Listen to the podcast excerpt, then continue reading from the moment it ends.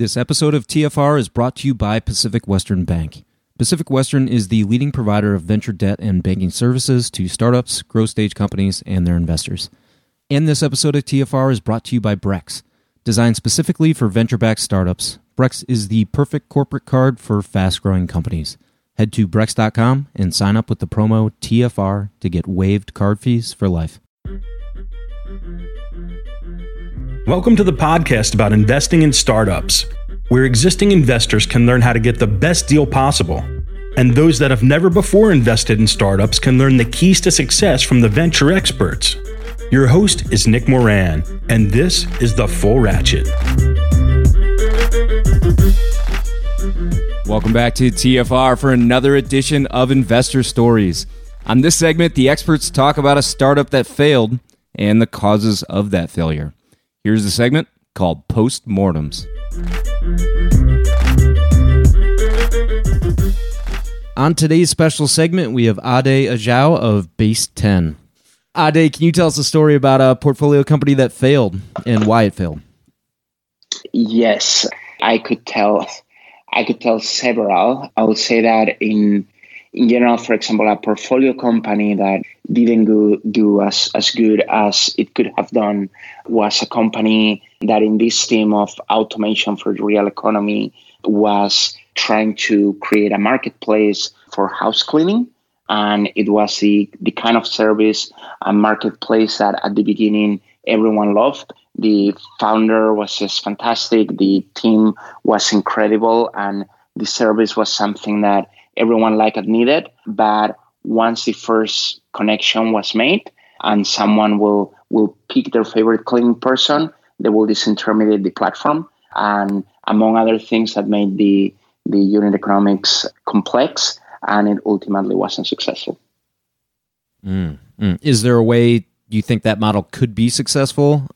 Or we we are tracking several and you know it might be one of those things on the like Webvan and Instacart where the first iteration didn't make it, but there is a way in which if you have other added services and maybe more of an automated staffing agency rather than a marketplace, it, it could work. And there are some people working on that and we're tracking it. Well, there's one in Chicago called The Mint. I know that you have a Chicago yeah. portfolio company in ShipBob, so uh, take a look when you get a chance. Not we one will. of my portfolio companies, so I'm not shamelessly plugging them.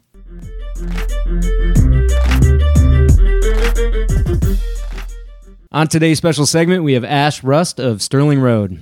Ash, can you tell us a story about a portfolio company that failed and why it failed? Yes, I've actually only had one portfolio company fail, would you believe? So I'm very wow. proud of that. This was a company in the uh, medical network security space. They're trying to stop things like your MRI machine from the 80s sending data insecurely over the network, so which can be easily um, you know sniffed by someone else. The problem with that company was that it was a really big idea that was really powerful, beautiful software, but it never got live. Now, in the healthcare space, it's very, very hard to get live. And they went after selling to large healthcare systems rather than trying to sell it to smaller providers first. And so they just simply ran out of money before they managed to get it live by virtue of the sales cycle and uh, the particular approach they took. So I was, uh, yeah, bummed out about that one because it was such a huge opportunity. And again, I really believe in the healthcare space, and these kinds of administrative problems are, are a big issue. So, was it administrative or was it on the product development side? This, I would say, was a sales strategy and execution problem ultimately. Mm. I think they probably spent too much money and effort on their product development rather than just shipping something that was maybe uh, a partial solution to the problem and then iterating live, as I would prefer a, a company to do. But what was what went on here was they built what they even called it luxury software in an email to me once, mm. which was that was the time I was like, we're definitely uh, you know done. this is going to go badly. um, but they were with that luxury software they were selling it to very large healthcare systems those kinds of systems can take years to close and understandably are unlikely to want to be the first customer of anything like that because of the risk uh, that they'd be undertaking so you know, from a sales strategy perspective, it would have been better to go after smaller or mid-sized providers, even if they weren't the ideal long-term fit, just to get it live, to get a customer reference, uh, maybe generate some revenue, and then move up to the larger scale systems, which would have been easier closes at that point. Perfect is the enemy of good, Ash. Yeah, done is better than perfect.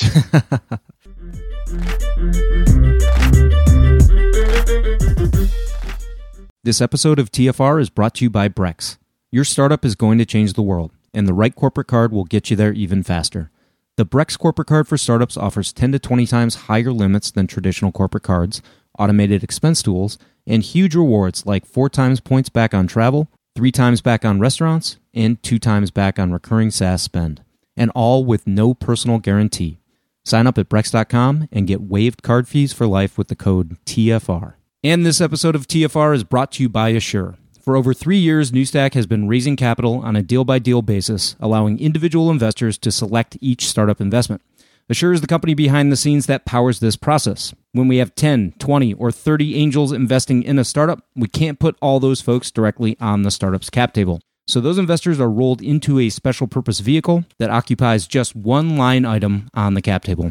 And Assure handles all ongoing fees, finances, and K1s for us. We pay a one time upfront fee and avoid all the required yearly admin filings and bills. If you run an angel group or you would like your LPs to invest in deal by deal sidecars, go to assure.co slash TFR for 20% off your first SPV. And this episode of TFR is brought to you by Pacific Western Bank. Pacific Western specializes in providing financial services to startups, growth stage companies, and their investors, helping to navigate financial obstacles by providing access to funds and expertise. Pacific Western's customized products and team of venture banking specialists provides a banking experience designed specifically with startups and VCs in mind. If you run a tech company or if you invest in tech companies, it's strongly advisable that you build a relationship with the folks at Pacific Western. Go to pacwest.com to learn more.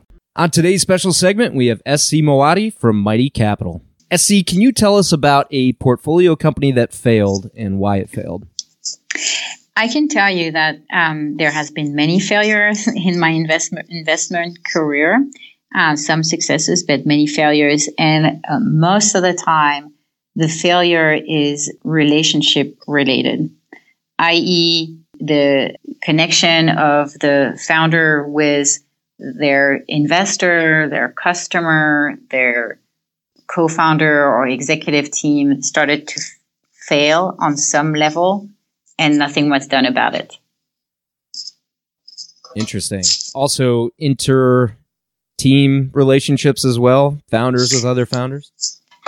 Oh, absolutely. So, uh, in um, when I before I started my last company, I was looking for a co-founder for this company, and I started a, a network called Founder Dating, uh, professional, you know, networking uh, for company founders, yes. like trying to help people find a co-founder. Right, I've seen. And, and I thought it was a um, much, much more effective way to go to somebody and say, "Oh, I can see you're looking for a co-founder, and I can help you because I have a network of a thousand co-founders that could be a match for you."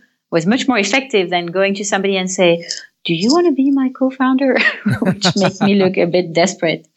So anyways, through that experience that I, you know, that I had, I interviewed thousands of potential co-founders to try and understand how their motivation, how to pair them effectively. And I learned three things. I learned that um, there's three success factors. One is you want to have compatible communication styles. So when you're arguing, because you're going to argue, something positive is going to come out of that.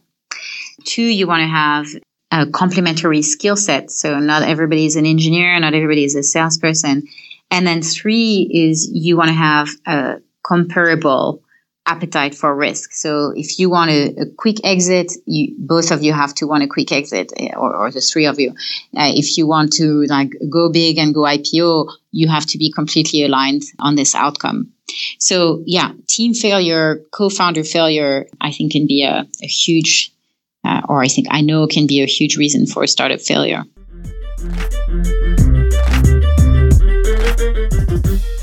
That will conclude this installment of Investor Stories.